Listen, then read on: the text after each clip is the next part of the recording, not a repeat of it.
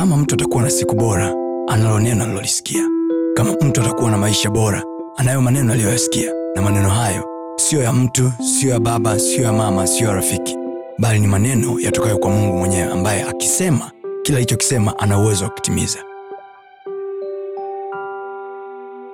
There is no point in life unakaa kwenye nyumba kubwa bangaloo and from morning to evening you are crying marafiki zako wanahisi umeoa mwanamke mzuri anapendeza kwa namna ya nje anakufurahisha lakini ndani ya moyo wako you are crying from morning to evening marafiki zako wanasema mwenzetu amepata mume mzuri ana hela ni tajiri anakaa kwenye jumba la kifahari. Baraka ya mungu hutajirisha na wala haichanganyi na huzuni. Baraka sio utajiri ila baraka inakufanya uwe tajiri proverb chapter number 10 anasema the blessing of the lord maketh rich and it adds no sorrow. Kwa baraka huwa kuna kitu inafanya mpaka inakupelekea kuwa tajiri. Mithali kumi ishirini na mbili.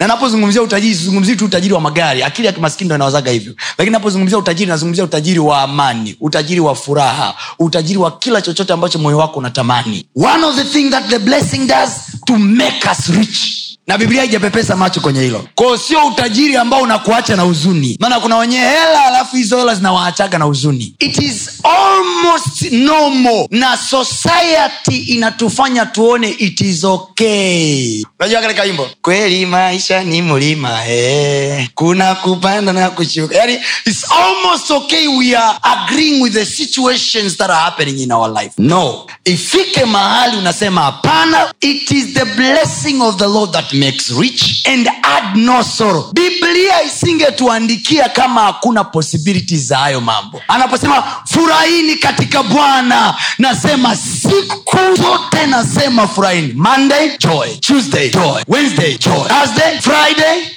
saturday sunday kwa nini tunakuwa na vitu vyenye huzuni? Kwa sababu kuna vitu vinaondoa amani. Na vitu vinavyoondoa amani akili zetu na macho yetu imevinotis imeviona. Ndio maana mtume paulo anakuja na revelation anasema hivi mungu awajalie ninyi amani ipitayo akili. Yaani manaake kiingereza naita anasema hivi peace that surpasses yani kuna mambo kwa uelewa wa kawaida yalitakiwa yakulaze chini yalitakiwa yakulize yalitakiwa yakumize and then people are amazed with what is happening. Wanashangaa kilichotakiwa kukulize ndo kwanza you move forward your life is moving you are at peace. Yes. peace is not absence of problem. Peace is knowing you have control of the problem even if it is there